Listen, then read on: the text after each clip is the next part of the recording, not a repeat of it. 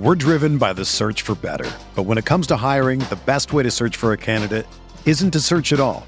Don't search match with Indeed.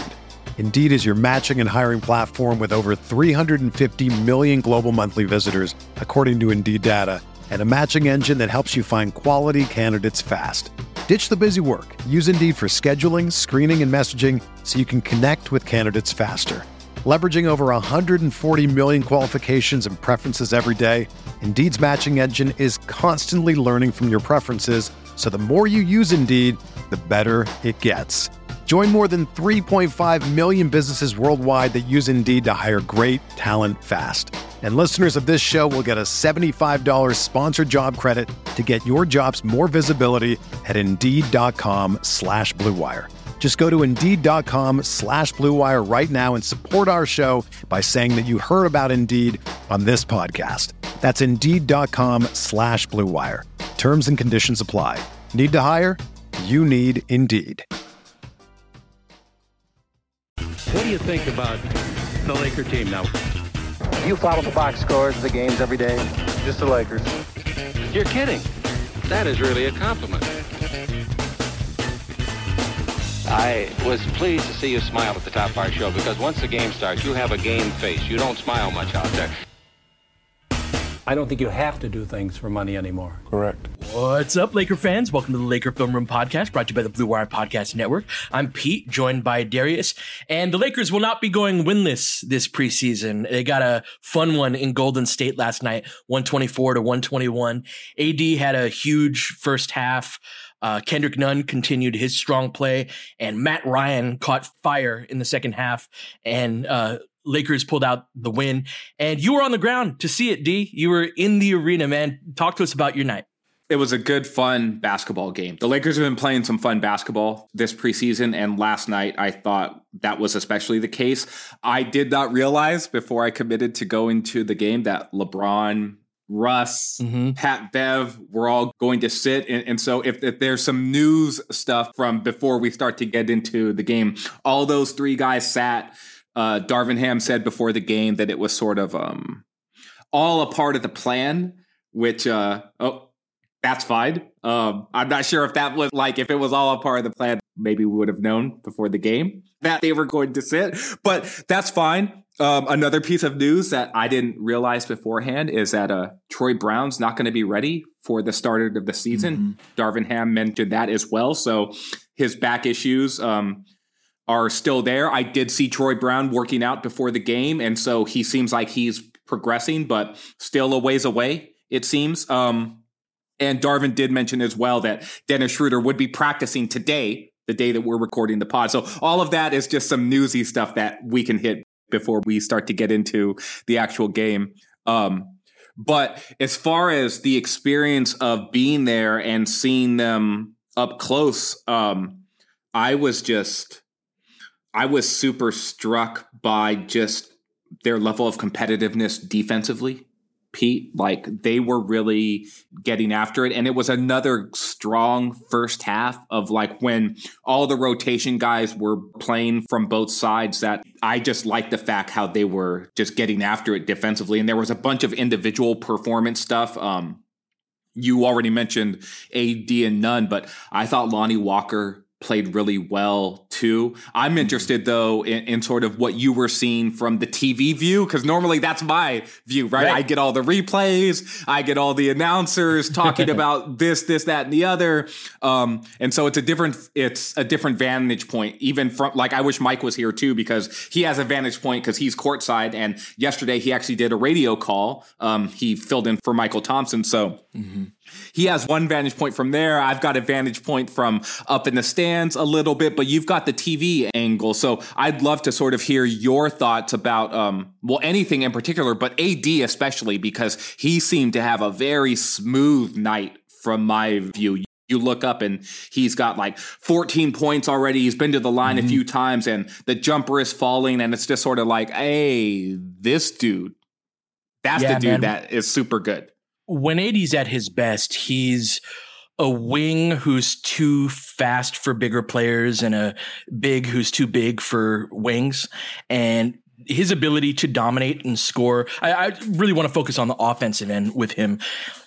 It was a strange season last year, in part because he's so skilled that seeing him just not be able to shoot jumpers, he was like the second or third worst shooter outside of the paint that took a decent sample size last year. And he was one of the best in the league at that. And it's not not all about threes or even nearly all about threes. He had just a, an automatic mid-range jumper, a little sidestep jumper on the left baseline. His ability to step into those threes, he stepped into a couple of threes at the top of the key yesterday and just everything looked really smooth and skilled. And so he's played two games this preseason so far. It was a late scratch in another due to the lower back tightness. And I thought he was dominant in different ways in both of those games. In that first game, he started at the four, uh, and he got 11 rebounds in that first half, 11 defensive rebounds. And then in this game, he started at five. And that's where I want to take this. After seeing things kind of progress over the course of this preseason, I'm like 75% sure that AD is going to start at the five this season if there was a game for him to start at the four, it would have been this because, as you said, LeBron was out, Russell Westbrook was out, Patrick Beverley was out. And if AD, the plan is for him to start at the four. You have Damian Jones, you have Thomas Bryant, and you're missing all of those other guys. It would make perfect sense. Hey, let's get one of those bigs in there to do that. So the fact that it was JTA in that spot, and then to me, it's Max Christie filling in for Patrick Beverley as the on ball defender, Lonnie Walker as the athletic guard that fills in for Russ. I don't know. I see kind of the shape of the starting lineup taking place. So I'm curious where your thoughts are on that. No, it's super interesting. So on the way home, I wasn't really there to like ask a bunch of questions like of the coaches or or talk to Darvin Ham or whatever. But on my ride home, I was actually thinking more and more about this exact idea that you brought up. And that an interesting question to Coach Ham at this point is what he thinks of his big man rotation. Right. And so I was thinking about it more within the context of Wenyen Gabriel, because Gabriel's been the only big that's actually been playing the same sort of role every single night, right? And so mm-hmm. AD's missed games, LeBron has missed some games, but the other two centers in Thomas Bryant and Damian Jones, one of them has been relegated to mop up duty in every yeah, single game, stringers, mm-hmm. right? They've become the odd big out, whereas Gabriel has basically got against the Warriors, he got some backup center minutes and he was the lone big, and then he got some power forward minutes as well. I'm interested in projecting not only Gabriel's role, but as you talk about AD, what AD's role is going to be, because we were under the impression that the Lakers were going to play bigger this year. Like their minimum contract centers that they signed were supposed to be much better than last season's players. And I think that they have been in the aggregate very mm-hmm. early mm-hmm. on during this preseason. But last season, the Lakers were supposed to play AD at center a lot. And that did and did not happen for a variety of reasons. Um, but it could be shifting to this year, Pete. Like, and the Lakers are a, we talk about their lack of wings, right? But they have a lot of perimeter players in general, yeah. right? So they've got a lot of guards. They've got some, ath- they've got a lot of speed and, and way more athleticism than what they had last season on the perimeter. And leveraging that is probably their best bet in order to be a successful team. Like the guards, and we can get into this more with Lonnie Walker and Austin Reaves, but their sort of off ball defensive stuff and their ability to sort of dig down, and JTA was doing this too, getting mm-hmm. in passing lanes, getting deflections.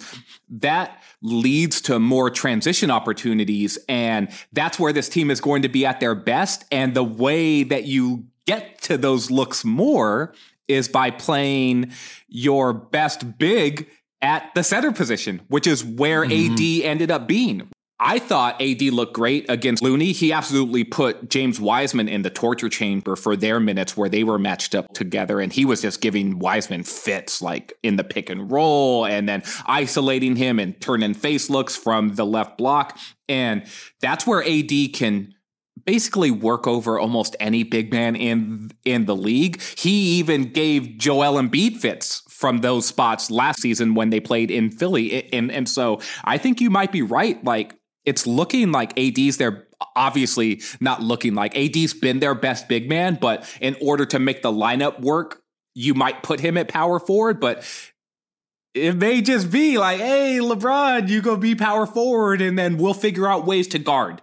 I mean, after if you write out our players on this team, and all of us will have a slightly different order, but if you just write out our best players ranked one through 15, it's very difficult three, four, five, six, seven, and even eight to not have guards at all or close to all of those spots. If you just write out who are our best players, and there are some times where you look at this, these are the guys that we have. And I, that said, there's a certain res- resignation to that that I don't think is necessarily true in the roster construction of this. You were talking about the guard's ability to big to dig down. Like I've been so impressed with Lonnie Walker on defense. We'll see, right? But uh, just watching him track Steph and just his defensive competitiveness combined with he's a real athlete. Like he, he can be a handful on that end. And so just watching our perimeter defenders, we're waiting for Dennis to come in and we know what he brings to the table there. It, I'm impressed at the degree that the roster matches the ethos. If you're going to play this style of defense on the perimeter, I'm gonna have a video coming out about this, uh, about our defense and kind of how we go about it. But if you need to cover ground and you need to track and dig down and then you know, haul ass and close out to a three point shooter. We've got a roster that can do that, especially at the one, two, three spots. And so you, we will see there, that's going to have weaknesses just as any style of player, any style of roster does. And I'm curious how we manage against the stronger wingy type of teams. Like the Clippers are going to be a really interesting matchup, in my opinion. That said, though, for a group of guys that are mostly vet minimum and MLE caliber guys, our ability to play credible quality basketball on both ends of the floor throughout the preseason has been really impressive considering the talent that's been available. Well, it's because they're playing hard, man. Like I feel like we're going to harp on this almost every single pod, but it's because it's standing out, particularly relative to last season. So if you are going to play this style style of defense too, and you and you're going to be successful at it, there's no going at it half speed or three quarter quarter speed. You got to be out there working. And and so like I think of you brought up Max Christie as sort of a stand-in for an on-ball guard, right, to pressure the ball, but Christie to me is a perfect example of this dude's moving his feet. He is getting to spaces. He is fighting to get over the top of screens. He is providing back pressure. And he is a second round rookie mm-hmm. who is just like, okay, well, this dude is doing every single thing that the coaches are asking of their perimeter defenders. And you see that from every single guy, right? And, and, and so Lonnie Walker is doing that. Austin Reaves is doing that. I've been super impressed with the back pressure with guys who have been getting around screens, really fighting yeah. over the top. How many screens, Pete? How many illegal screen? Yeah drawn fouls have the Lakers had this season? Two or three a game, it seems like. And it's and and it's because they are really fighting to get over the top and those bigs are having to sort of move their hips out a little bit more yep. in order to try to keep those guards away from the ball handler. And that level of competitiveness is just great to see because it's how you sort of punch above your weight class defensively, mm-hmm. I think. That ability to fight through screens and back pressure is a super important part of this defense because the five is so hanging back and it's so built around protecting the rim on that back line that it's really important that the guard stays attached. Uh, Austin's been great at this. This is something that Pat Bev's made a career off of as well, but he's been one of those guys that's drawn a lot of those offensive fouls that you're talking about. And even if it's not that, he's blocking about a jumper a game. He got CP3 on a jumper a couple games ago, right? Well, Where he got one last night over- too. Yep. Yep and he's gotten a, a, at least one a game. And this is something that Pat Bev does a lot. He averaged like 0.9 blocks a game, even though he's six one, right? Is and a lot of those come from those back pressures and that ability to stay attached. And so I my number one thing from the start of this year that I wanted to see is us to build a credible defense. I actually think our offense is a little ahead of our defense right now, which is the opposite of what the impression was beforehand. Uh, but I'm very, very impressed and very uh, excited about what our defense is capable of. This also portends well with our ability to compete in, on the inevitable games where LeBron doesn't play or AD doesn't play, right? Like that idea that we can keep our heads above water. That's part of what an 82 game season is. And when you were talking about Max uh, defensively, he actually started the game with a block shot, nice little play on Jordan Poole. I was thinking to last year of all the times where Russell Westbrook was your best choice amongst the perimeter defenders that were on the floor at the time. Like Russ is your best bet to guard the guy, the their best guy. And that's never going to be the case this year on this roster. And so that I'm really heartened by that. And just our ability to defend the perimeter combined with AD maybe playing the five. I, I know this is something we talked about a lot last year, but I can see a really fast team in this year's roster, just with the the roster composition, AD at the five, and just the style of play. Yeah, we talked about that last year, but those guys were rarely available all at the same time. And I don't want to make a bunch of excuses for Frank Vogel because Vogel made plenty of mistakes for himself and he doesn't need me to try to defend him, right? But it would have been interesting to see like if you would have had some of these ingredients available from from the very beginning, what would the shape of the roster taken based off of these guys are clearly better? right? And we don't have to give anyone a placeholder spot who isn't capable just because you don't have any of your wings to start the season. And mm it's been super interesting to watch guys like Christie or guys like Lonnie Walker um, sort of come in and say, well, I'm going to have to defend if I'm going to play. And that seems pretty clear for Walker. He's like, hey, man, there's a ton of guards here how am I going to play? I'm going to play because I'm defending. And then that did allow him to then get it going offensively. Um, but I want to go to break here really quickly because on uh, the other side, side of this, I do want to talk more about the guy who didn't play last season, who we thought was going to be a part of that speed and has really shown up big during the exhibition part, and that's Kendrick Nunn. We're driven by the search for better. But when it comes to hiring, the best way to search for a candidate isn't to search at all. Don't search match with Indeed. Indeed is your matching and hiring platform with over 350 million global monthly visitors, according to Indeed data, and a matching engine that helps you find quality candidates fast. Ditch the busy work. Use Indeed for scheduling, screening, and messaging so you can connect with candidates faster. Leveraging over 140 million qualifications and preferences every day, Indeed's matching engine is constantly learning from your preferences, so the more you use Indeed, the better it gets.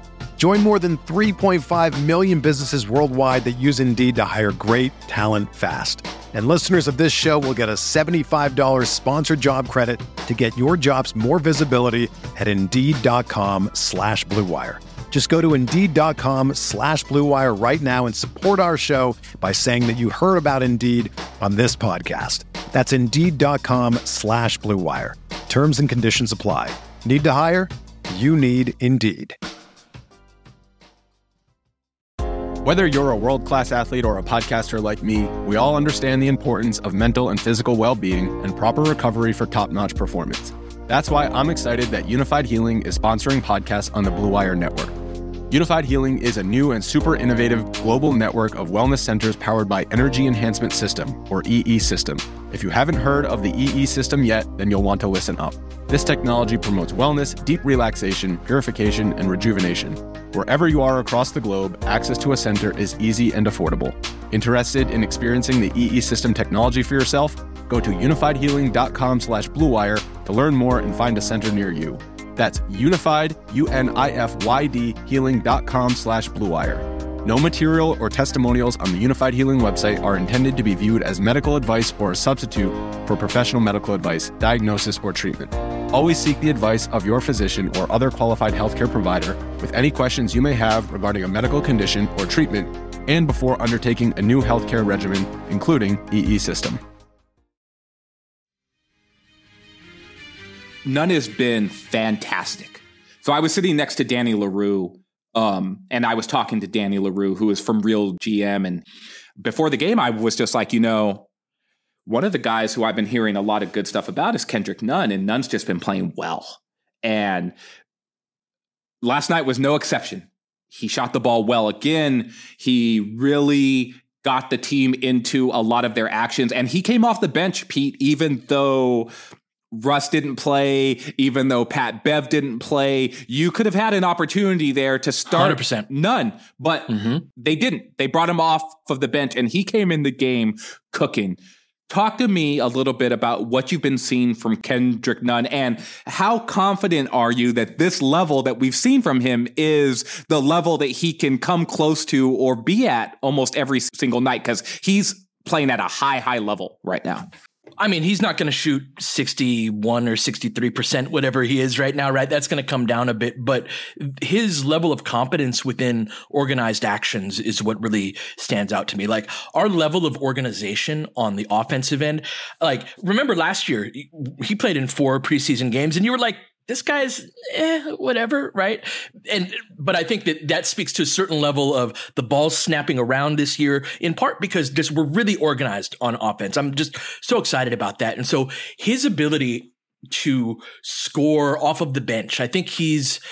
I think he's locked down that sixth man role. The what you just pointed out about him not starting last night, along with AD starting at the five when you totally could have started Jones, you totally could have started TB. That's another sign that Nunn came off the bench last night. And he really makes sense in a defensive centric second unit, which I think is going to be a lot of the build of that second unit group in that he can get you a lot of buckets in, uh, in that type of environment. Whereas with the starters, he's he's capable of playing alongside them, but he doesn't get to touch the ball as much, nor should he, right? You got LeBron out there and AD, but in those other units where it's one or the other of LeBron and AD, like his ability to do skill guard stuff off of organized actions, like He's so quick. He he shook DiVincenzo with a beautiful cross yesterday, and he just got a lot of those kind of quick darting type of moves off of the dribble and is able to function off of the ball while being a competent defender on the other end. And so I was thinking last night, like Kendrick Nunn is how I like my Lou Williams is, right? If you're going to be a bucket Sure. getter off the bench, like be able to do it within the context of a broader offense and be able to just competently defend your position. And I think he checks those boxes. Super curious what he looked like in person. Well, he just looked polished and he looked confident. Like, I don't know, man. There was a possession where the ball sort of seemed to stall out a little bit. And from my vantage point, I think it was late in the clock and Nunn might have been on the sort of right hash area. And Uh-huh. clock is under 10. It's probably at like seven, six, seven, eight seconds left. And everything is just sort of stalled, stalled out. And Nunn just sort of fires off a three that he buries. And it's just like, like, oh, well, look at you. You can also bail out a possession. Yep. And so all of the stuff that you're talking about, that stuff's going going to be crucial from an overall game management standpoint, right? Like we don't have to do anything special for you and you can get 12, 14, mm-hmm. 16 points just off of getting something in transition or coming off of a handoff and then now you've got to switch, right? Because guys are going over the top of screens on you, which again, like I can't stress this enough So how helpful. important it is to have a player where guys have to go over the top of screens because Especially it- on this team. yeah, especially on on this team, but it's just like this is what was opening up a lot of the passing reads for Nunn as well. Is so Yeah. I think he had six or seven assists last night, and Mm-hmm. a lot, and he had several other assist chances that didn't get converted. But a lot of that is because your reads coming off of a ball screen when a guy isn't ducking under, and you basically have one less defender to worry about in your passing windows it just makes your reads easier. And so I don't think of Nunn as a guy who is going to make the cross court skip pass with like ease and, and do all of the sort of like advanced read stuff. But if his first reads are pull up and shoot, the pull up jumper, or get all the way to the basket, or okay, it's all compressed here, kick out strong side wing, or skip pass. If those are his only four reads, he's going to make those at a pretty high level Mm-hmm. Almost every single possession, right? Because those are pretty basic reads for a for a guy who's been running ball screens probably his entire life, right? Where it starts to get trickier is when guys are ducking under and now there's an extra set of hands coming at you. The big can press up on you a little bit more because the guard is coming underneath the screen. And now his height and his size and his court vision, all of that stuff gets impacted just a little bit more yep. and it makes his reads harder, right? And, and so I thought he was just doing a great job at understanding what the defense was giving him and then just saying like I'm skilled enough to take advantage of of this stuff uh, regardless of who the defenders are and that's a guy who coming off the bench again man 12 14 16 points he can get that for you within the flow of the game Mm-hmm. Absolutely. And I think that one of the bigger tests for him is going to be how he handles more physical teams. That's going to be something that uh, how how much he's able to keep that same rhythm and flow within the offense against those type of squads. You know, we'll see how that goes. But early returns, you know, been very impressed with Nunn's preseason. Um, I want to shift attention though to the back of the roster as we close out the pod. Uh, Matt Ryan had himself a night, at least, especially in that second half. Um, we've talked a lot about the back end, right? Between Jay Huff, Cole Swider, now Ryan, uh, Max Christie. I'd love to get into what you've seen out of Max, but that back part of the roster, there's been so much talk about the Lakers' lack of shooting in terms of personnel, which is true, right? What value does a guy that can just fling it the way that Matt Ryan uh, has? And this is some role we've envisioned for Swider as well. Yeah, Ryan Ryan shoots it with confidence, man. And he, I was telling Danny before the game, I was just like, oh, this kid who's coming in right now, this this 37 kid. I said, him and Cole Swider, I said, I think that they have a competition as to who can get the shots up fastest. yeah. And who can fire off as many threes within their shift because this dude, he has no fear and he lets them go. Right. And he did get hot and post game he was talking to Mike and and he said that you you know he had he had been missing long. But basically all his shots were on target. He was just like it's just a matter mm-hmm. of time before these start start to fall and against the Warriors, that's when they did. I do think there's value in having a player like him on the roster. You were messaging us during the game and just saying that he's got a good understanding of how to like like move off the ball. He cuts mm-hmm. well. He is he he shows a, a good feel as as a passer. And I had said that some of that comes from guys running at you so much that if if you've been a shooter sure. your entire life, guys run at you and you know how to deal with guys running at you and, and, how to make that pocket bounce pass or that over the top skip or how to cut off of some some actions because teams are overplaying you because they don't want you to make a catch at all. And, and so I think there is value there. I don't know if he should get the 15th roster spot, but it's just like I wouldn't mind seeing him on a two way contract where he could get, you know, upwards of 50 games with the Lakers if that's what ended up needed to, to, to happen because he has real gravity. Like guys were running at him and he was drawing attention yeah. coming off of pin downs and coming off of handoffs that honestly, like that's the type of attention that makes good players and great players even better because guys run at you. And that means someone else is open when that happens. So I was just happy for him to see his shot go down, but you could see how his gravity was impacting the rest of the players on the floor. The idea of that on a LeBron and AD team is, you know, very, very tempting. And you were talking about the competition between Swider and Ryan to get the shots up, but I think there's very much a competition between those two guys, right? Like in terms of their strengths and weaknesses, they're similar enough to where it's like, oh yeah, those two are competing for a similar type of job or role. Now, this though is where I think Ryan has the advantage in that he's been a pro. This is Swider's first year in the pro ranks and he's he had been in a bit of a slump. Uh, I think he missed 10 or 11 threes in a row and that's always interesting to watch a shooter, how they go through a slump, how they break themselves out of it. And after missing, I think the 11th one, there was a play. It was the game before this where it got kicked out to Swider on the left wing and he was open enough to shoot it, but he racked it. He, he drove into the paint and drew free throws. I'm like, great. That's that's smart. That's one of those things that from a shooter because you get a little bit in your head, like go get an easy one, get a free throw, get a layup, uh, and then the next one he curled it and knocked down a mid range jumper, and it's like, hey, all right, Cole, you're snapping yourself out of a slump. I think that's an important skill for a shooter to have.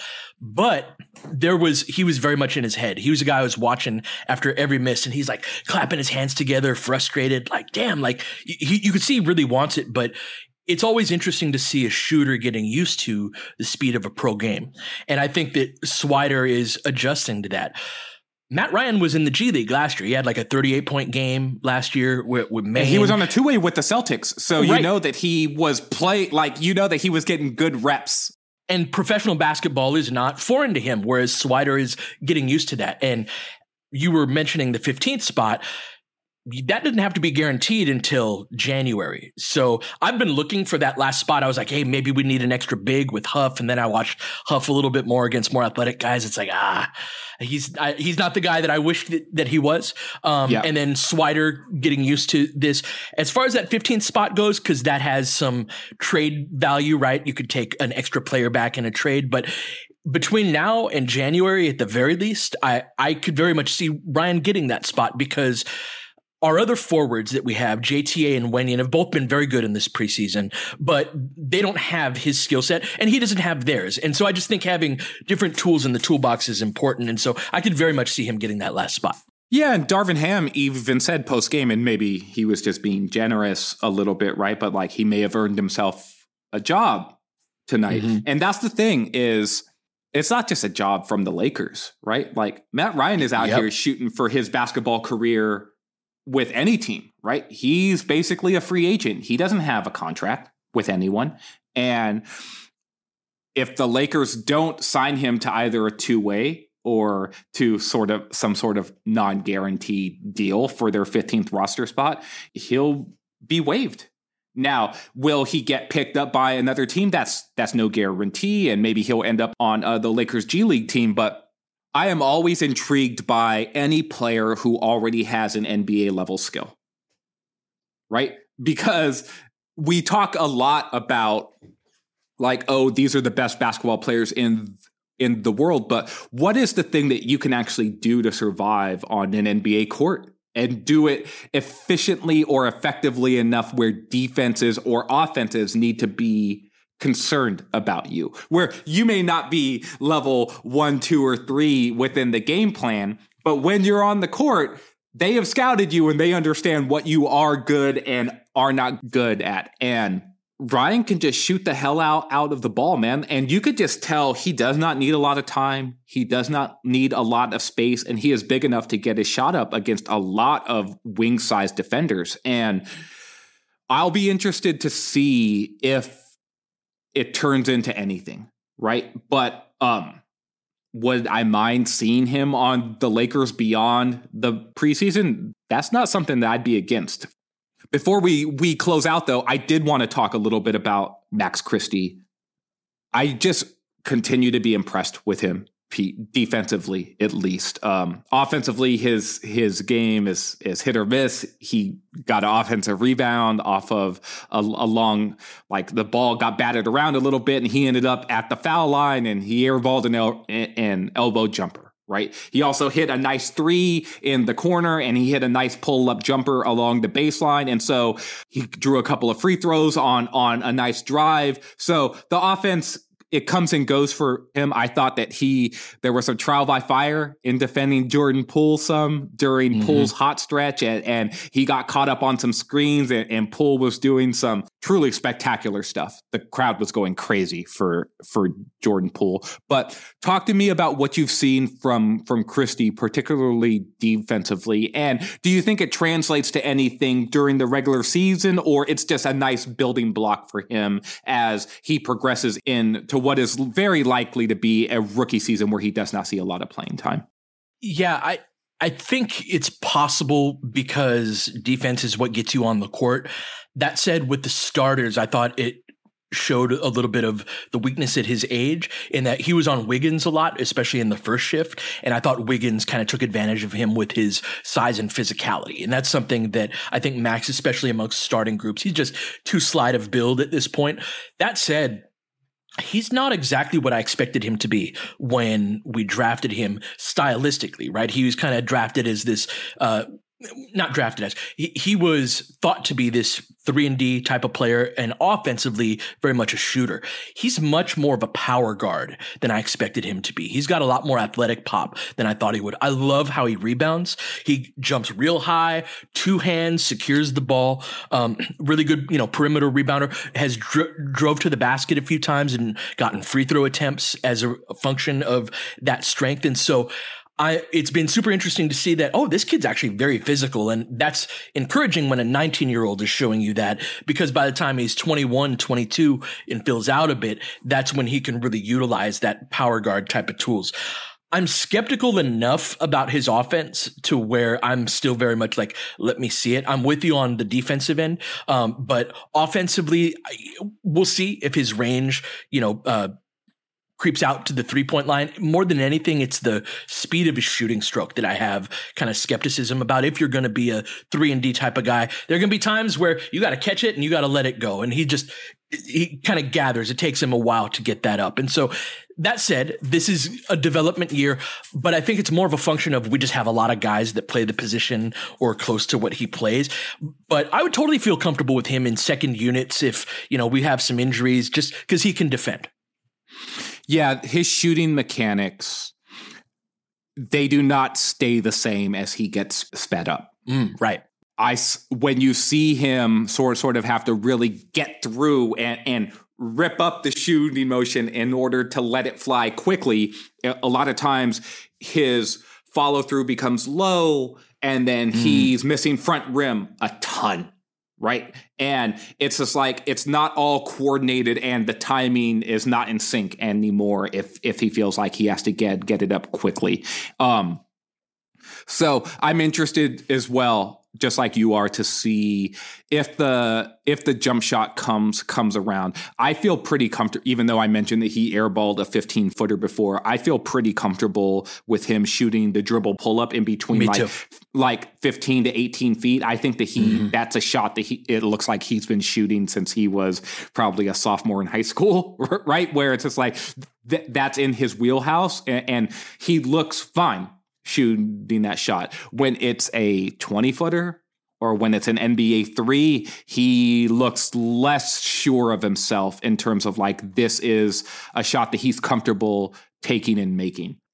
But he is way more athletic than what I thought. Now, when I say way more athletic than, than what I thought, he's not Zach LaVine out sure. there, right? But but but he he moves his feet really well. He gets off the ground better than than what what I thought. He shows pretty nice feel as a passer and as a all around basketball player. You could tell that he's got he's just got some of that that you really want from a guy who's going to have to play a lot on the perimeter. So I am happy with where he's at so far and and I just think that his defense the way that he traces and tracks the ball, the way that he plays with high hands, the way that he is really fighting to get over the top of screens and, and, really just slide with this guy defensively. That that first possession of the game where you talked about how he got a block on Poole, a lot of that was because he was sliding his feet and played with good size so that when Poole tried to mm-hmm. get into his body,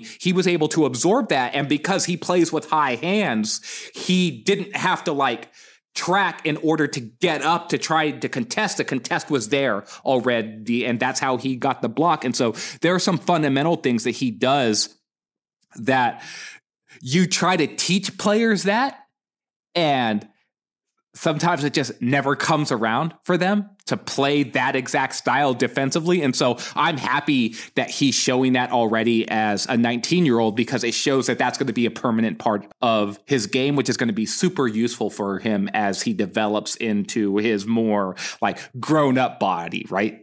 Just in a more global sense, I've been really impressed at his level of maturity. Mike, Mike asked him uh, in post game, not after this most recent game, but the one before that, about the speed of the NBA game, and he was like, "That's a common observation that young players have." And Max was actually like, "No, I actually don't think I've gotten sped up at this level. I agree on a couple of the jumpers he has, but in a general sense, he has played his game, and he's very confident in that, and he knows who he is. Uh, very self possessed for a 19 year old. Just really excited about who he can be." Um, so fun win. Good to get the first first win of the preseason.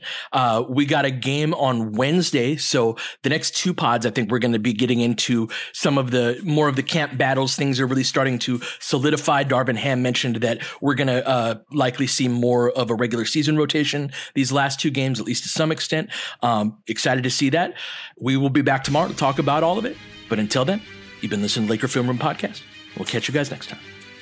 James has got it in low to McHale. McHale wants to turn. He's double team. Just pass out of front. Broken up by Worthy. Tip to Magic. Worthy dies on his belly. Magic scores. There's Magic got it. Magic fires. It's good. They will. Lakers win the game. The Lakers win the game. Rebound of Lonnie. Three seconds left. Van Exel to win it. It's on the way. Good. Kobe Bryant, 48 points, 16 rebounds.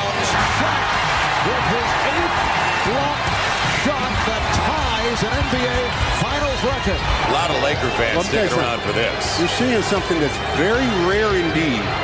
A Laker to get MVP chance right, in Boston. In Boston. Of all places. Are you kidding me? Kobe. Hard to believe. Are you kidding me? Unreal. Are you kidding me? Lakers looking to push.